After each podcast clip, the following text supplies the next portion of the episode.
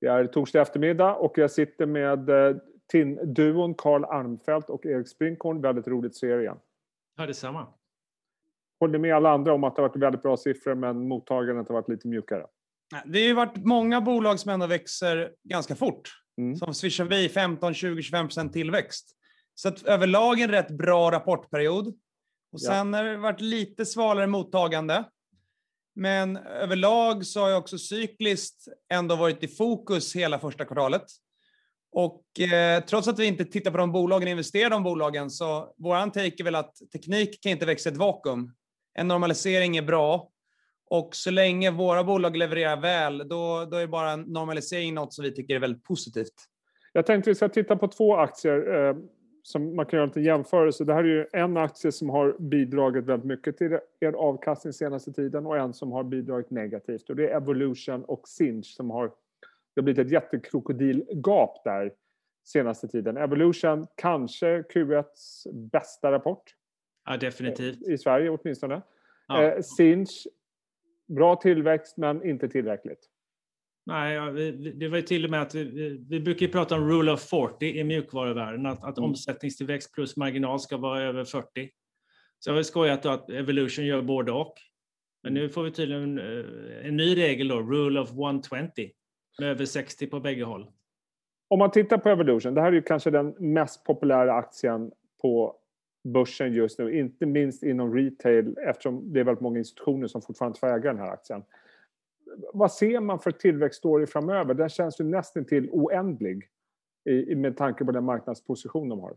De kommer definitivt kunna växa i minst fem år till ordentligt. Ja. Och historiken har varit att om de kommer upp i 60% tillväxt på ett kvartal så brukar mm. efterföljande kvartal ligga i samma, här, samma storleksgrad. De har aldrig haft någon slags lamp i utveckling.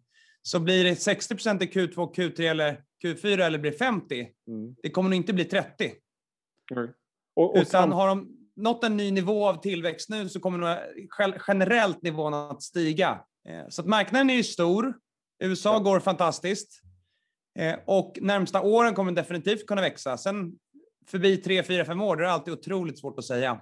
Men det känns ju dessutom som att de hela tiden kan få hävstång på lönsamheten i den här tillväxten. Till skillnad från många andra bolag, vi ska prata om några senare, som nästan får välja mellan tillväxt eller lönsamhet. Här har de ju liksom ett parallellt spår som är så oerhört starkt.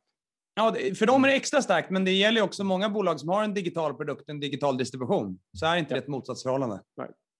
Eh, om vi går över till Sinch då, som, som föll då kraftigt på rapporten. Det är ju fortfarande en väldigt, väldigt stark tillväxt för Sinch. Även om du, man rensar för alla de här förvärven så ser det ut som att underliggande marknad fortfarande är väldigt, väldigt stark. Eller hur? Ja, organisk tillväxt, det var ju i absoluta tal ingenting att, att klaga på, utan det var väl mer en, en förväntnings... Eh, visar vi förväntningar affär och, och dessutom vilken dag man rapporterar på. Det var det. ganska surt i, i, allmänhet. Jag tycker det var väldigt svårt att, att eh, hitta vad, vad, förväntningarna ska vara i och med att, att verksamheten är, är under sån stark förändring. Ja. Rent mixmässigt, där man får in eh, högvolymaffär till mycket lägre snittintäkt och så vidare. Det, det, är många rörliga delar. Och då tror jag att, att det blir svårt att, att liksom gaffla in vad som är bra och dåligt på, eh, på kort sikt. Och då, då hamnar ju ett en sån, sånt bolag eller en sån aktie, det, det blir extra känslig för kallar det yttre turbulens eller, eller det som upplevs som lite lägre organisk tillväxt än vi trodde eller vad man nu kan, kan hitta på för stories. Att, men i, de, i, den miljön så går den typen av aktier med den starka förändringen eh, blir mer känsliga på nedsidan. Har ni gjort någon eh, förändring själv i ert innehav? Det finns väl ingen anledning att förändra synen på bolaget. Eh, det är många bolag som är, där värderingarna rört sig mycket under första kvartalet. Vissa bolag så har aktien kommit ner och i andra fall så är det att faktiskt ebit omsättning blivit mycket bättre. Så det har ändå varit ganska dynamiskt år och eh, jag tror definitivt att fler av de här bolagen kanske man får en andra chans lite senare år då. Att snarare öka ifall man tycker att det går fortsatt bra. Men, men det var ingen klockren rapport, men det är absolut ingen rapport som var så svag att man ändrar sin underliggande syn på bolaget, utan deras resa, de är otroligt relevanta, de är en av de största leverantörerna, är en nischvinnare och kommer säkert fortsätta göra fina förvärv. Sen är alltid Sinch växt, växt lite i, i trappsteg. Det är en tuff integration och det går inte över natten att integrera så stora förvärv som de har gjort. Och nu kanske man befinner sig på ett sånt trappsteg och så tar det något år innan man kommer till nästa. Men själva investeringsstoryn, den är ändå intakt. Ja. Kom ihåg eh, det första stora förvärvet jag gjorde, M-blocks. Mm. Det var ett oerhört framgångsrikt förvärv, men, men det var ändå det kostar ju kraft att, att få ihop och integrera och, och jag, jag har inte jag dem i huvudet, de organiska siffrorna, de 12 månaderna efter M-blocks, men de, de, var väl inte på, på 10 av 10 liksom, under den tiden. Så det är alltid kämpigt att både få ihop kulturer och integrera och, och samtidigt trycka full gas på säljresurserna. Liksom. Jag tänkte att vi skulle beta av några andra rapporter som har kommit i veckan och någon som har kommit idag. Jag tänkte börja med eh, Sobi eh, som har då en negativ tillväxt. Min känsla är lite grann att marknaden har på något sätt gett upp. Intresset har ju definitivt svalnat. Ja, utvecklingen var, operationellt har ju varit svagare än vad, vad jag tror både bolaget, vi och, och marknaden i övrigt har, har förväntat sig. Det är, en, det är en tydlig covid-förlorare, ska man komma mm. ihåg. Ja. Uh, inte minst Elocta. Elocta är väl det som det handlar om i Sobi egentligen. Det har, det har det alltid gjort, men det handlar mer och mer om det, eller lika, lika mycket eller mer just nu. Eh, ovanpå covid, prispress i Tyskland framför allt, det, det, det, leder till en ganska mörk bild kortsiktigt. Samtidigt så var kostnadsbilden väldigt bra. De, de, eh, och om, om, om man då ska upprätthålla guidance för helåret, då implicerar det att, att man kommer ha en ganska stor kostnadsökning under andra halvåret. Och det, det frågan är där, jag, menar, jag vet inte hur väl du känner Guido, men, men vårt intryck är väl att han är gärna underlovar och överlevererar. Ja. Eh, som, som de flesta människor. Finns det inte en risk, och jag säger risk, att det här gamla uppköpscase-scenariot dammas av när det ser ut som det gör? Jo, definitivt så skulle Sobi kunna bli utköpt från börsen, att det kommer någon, någon, eh, någon friare. Mm. Och det man inte får glömma är att trots att alla är överens om att det går lite tuffare nu, så är detta få bolag med väldigt, väldigt låg värdering givet kassaflöden och faktiskt den pipeline de har. Och sen får man inte glömma också att de sista åren så har de gjort lite fler förvärv själva. Mm. Och får de en pipeline som är för snäv så kan de ändå göra som de gjorde med eh, eh, Astra-förvärvet, att man köper en tillgång emot aktier. Så de är ju ändå den storleken att de har lite spelutrymme och kan anpassa sin, eh, sin pipeline med, med förvärv. Och då känns det ändå som att den finansiella risken och värderingen mot kassaflöde nu är ju extremt låg. Sen så, vi har följt det här bolaget i många år, så det är alltid när aktien är som svagast som man har minst självförtroende. Så har det varit varje ja. gång. Men ändå så är det ju ett bolag där det finns otrolig support i värderingen nu. Eh, och så kan det väl ta lite tid innan de får ordning på allting igen. Men om mm. man ska liksom göra Münchhausen-övningen och lyfta sig själv i håret ur, ur, den här svarta dammen och titta lite framåt, så utan att göra några prognoser, så var, igen då, varje dag som går kommer vi närmare en, en värld ex-covid eh, och, och en mer normaliserad miljö. Det borde vara bra, för eh, patienttillväxt eh, Eh, med mera är ju stark, men det, det, det är svårt att, att gå till sjukhuset och få de här behandlingarna om man, om man inte, ja, i den här miljön. Eh, och ovanpå det, om det, om det visar sig att, att kostnaderna inte kommer explodera, om, om de kan bli lite mer specifika och, och lätta på förlåten lite grann mer kring sin, sin pipeline och sina utvecklingsprojekt, ja, men då kan vi vara i en, en, helt annan situation om, om sex månader. Vi ska fortsätta lite grann på samma spår. Det, BIM Object kom in med en rapport som inte heller mottogs speciellt väl av marknaden. Jag tror rubriken var väl att nu är vi på väg tillbaka och, och tillväxten lyftes fram, eh, även om man betonar att det kan ta lite tid. Men sista året så har bolaget gradvis ökat sina återkommande intäkter. Och sen har det väl tagit lite längre tid och den ökningen har varit lite försiktigare än vdn Karl har velat. Mm. Så de har gjort rätt saker de sista två åren. Det har tagit lite längre tid. Eh, och eh, de har en väldigt relevant produkt och en plattform inom BIM-objekt som faktiskt växer. Så det kommer inte heller vara någon quick fix. Men just nu så är det också ett, ett plattformsbolag som ändå har en väldigt låg värdering givet deras, vart de har kommit. För nu har de kommit en lång bit. Så, så det är väl kanske då att han ser att det tar lite längre tid att, att nå de mål som han satt ut. Eh, och eh, det är ett bolag som definitivt är lite mindre och lite mer svår, svårbedömt bland de vi kikar på. Men eh, de återkommande intäkterna ökar och det gjorde de det här kvartalet, kvartalet innan och, och även det, innan det. Så utvecklingen känns ändå försiktigt mer positiv. Mm. Det fina är ju att, att vi, vi kan ge både oss själva och, och bolaget faktiskt lite extra tålamod eftersom de har gjort, de har sparat in 75 miljoner i kostnader. De har en, en, en burn rate medan de bygger den här plattformen och, och förhoppningsvis det svänghjul som kommer få det riktigt stort. Mm. Eh, så de, de har ju eh, säg flera år i kassan på den här nivån om de inte lyckas utveckla någonting från den här nivån. Så det ger ju oss lite comfort i alla fall att, att vi kan vara tålmodiga i det här fallet. Känns lite grann som ett uh, turnaround-case. Ja, det, har, det kan man mycket väl säga, kalla det. Att, att det har ju varit en turnaround i, i termer av att strama upp operationen och, och få koll på kostnaderna och, och, fokusera bolaget på det som är eh, den riktiga ostkakan i, i bolaget. Eh, en aktie som mottogs eh, väl, eh, en rapport, det var Stillfront. Den aktien har ju harvat lite grann senaste tiden efter en väldigt stark utveckling. Och det som jag reagerade på framförallt där, det var ju att de började redovisa organisk tillväxt. Jag tror det var 9,5 i kvartalet. Eh, men att man flaggar för att det blir negativ organisk tillväxt i Q2 på grund av jämförelsesiffrorna. Vi, vi är väl grävt rätt mycket i hela spelsektorn och funderat vilka bolag kommer få kortsiktiga liksom, motvindar eh, mot, mot covid-året 2020. Och det är framförallt mobil och lite mer casual som är mer drabbade. Och, och där är nog Stillfront, framförallt två av deras ben, lite mer drabbade. Så det var också en ganska okej okay rapport. 9,5 procent organisk tillväxt är bra och det enda som man blir lite nervös över då är guidance för, för Q2 och Q3. Och eh, där får man inte heller glömma nu att de har tre olika divisioner. De har 19 studios. Eh, kassaflöden är väldigt diversifierade. Och eh, det känns ändå som att de flesta förvärven har blivit bra. Att man har behållit talanger och att det har gått ungefär som man har tänkt sig. Så jag tror överlag så är bolaget nog i väldigt fin liksom, form och eh, skepnad. Eh, och integrationen har gått väl. Det är det enda känslan man får när man träffar och lyssnar på dem. Men, men lite kort så kan de bli nog en, en kortsiktig förlorare. Men det som är annorlunda nu mot för sex månader sedan är värderingen. Ja. Aktien har också gått dåligt in i första kvartalets rapport. Och eh, som alltid, om någonting handlar på 12 gånger ebit eller 20 gånger ebit så blir det en brutal skillnad på förväntningarna på resten av 2021.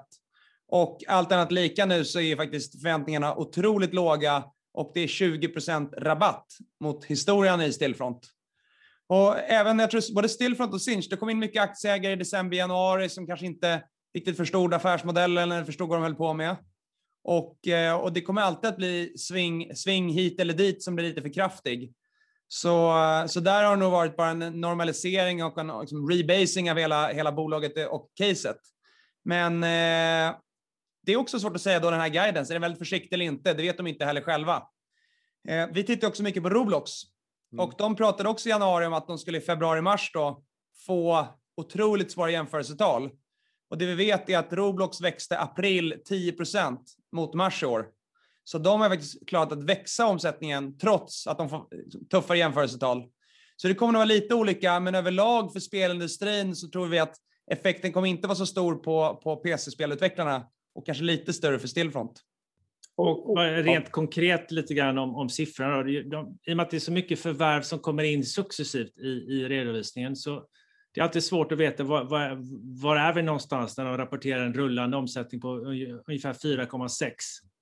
Eh, så tror jag att, att eh, den riktiga omsättningen eh, inklusive alla de förvärv på 12 månaders basis skulle vara när, med lite organisk tillväxt så kanske vi kommer upp och rulla på, på 6,5 mm.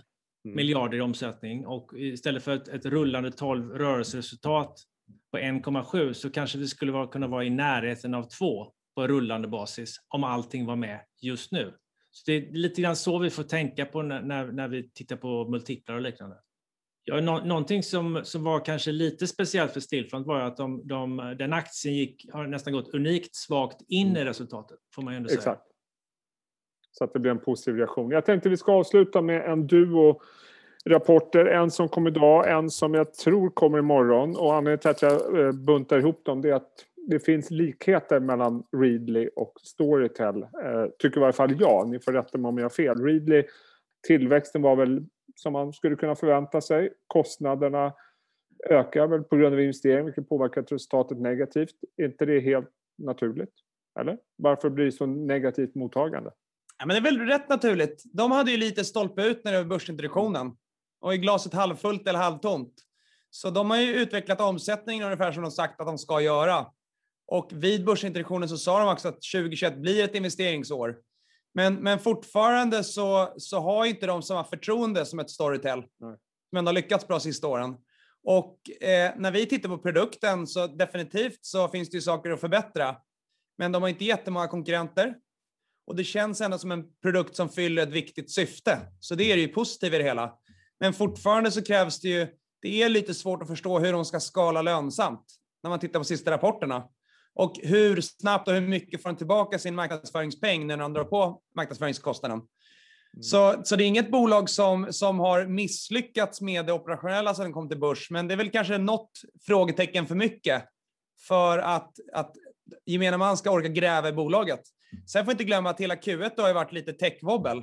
Ja. Vad, vad, säljer du? Dina aktier i Facebook och Google eller, eller Readly? Mm. Och då är nykomlingar på börsen som är lite mindre, lite mer svårbedömda och ändå inte har nått den här punkten, lönsam tillväxt och alla tycker de är fantastiska. De kommer alltid nog att vara lite i, i skymundan i den här äh, fasen. Så, så hade det inte varit ett techwobbel i Q1, då hade nog kanske också mottagandet varit annorlunda. För om man tittar på Storytel, det känns som de har en upparbetad, väl fungerande modell. Har inte Readly det på samma sätt? Storytel har ju kommit längre i sin bolagsresa och är lite mer bevisade. Så definitivt får man ändå känslan när de startar ett nytt land att de har koll på vad de gör och att de vet hur de ska skala kostnader och hur de vet att de ska skala intäkter med marknadsföring. Så där, det är liksom, de har inte benefit of the doubt än. Så det man får hoppas, så vi får ändå känslan av att nuvarande management är bra. De initiativ de har tagit sista året känns logiska.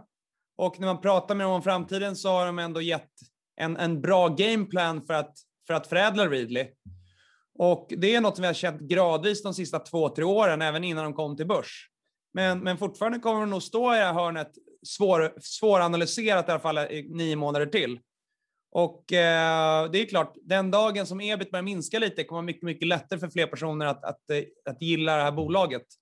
Men, eh, men Storytel är inte heller jättelätt att förstå. Nej. Och, eh, men där, de har ju kommit mycket, mycket längre. Det, kan man inte, det är lite av ett annat scenario.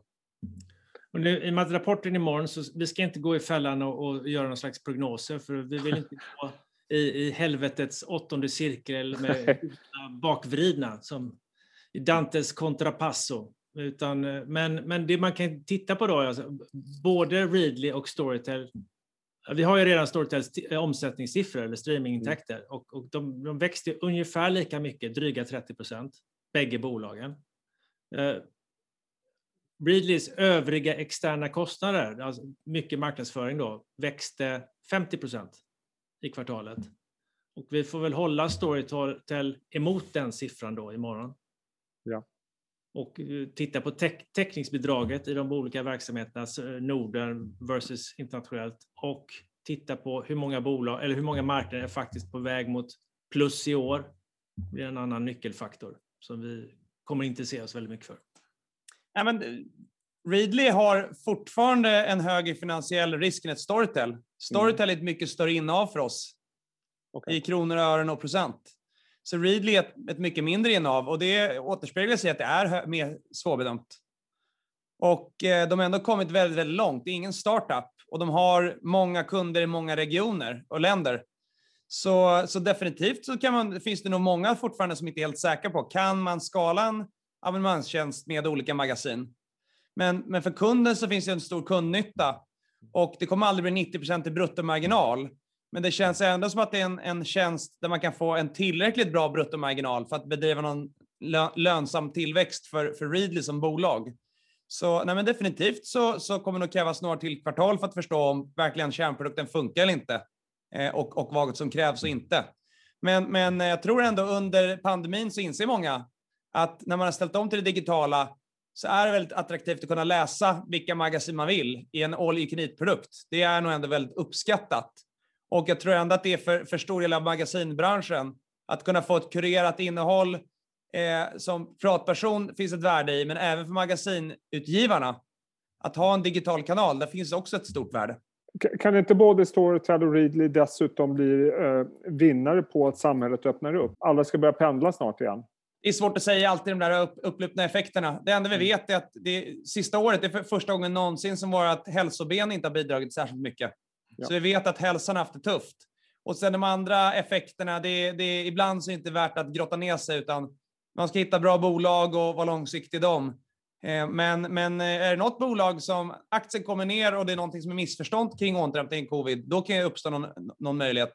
Men inte så, jag tror inte det kommer vara mätbart i vare sig Storytel eller Readly i någon större utfattning. Ja, och Readly, där är det bara eh, tillbaka till rent, det rent finansiella. Ja. Att det, det, finns ändå anledning i, i, om man tittar på, på kassan de har, de förluster de gör som ändå är mm. i, i stort sett enligt plan då, då, om man bara jämför de två så kan man ju faktiskt ge dem lite tålamod också. Bra, spännande. Eh, alltid kul att se er, även fast det var väldigt länge sedan. Vi kommer ses snart igen kan jag lova. Eh, ha en fortsatt eh, bra dag och lycka till i Rapportdjungeln. Detsamma. Ha det bra.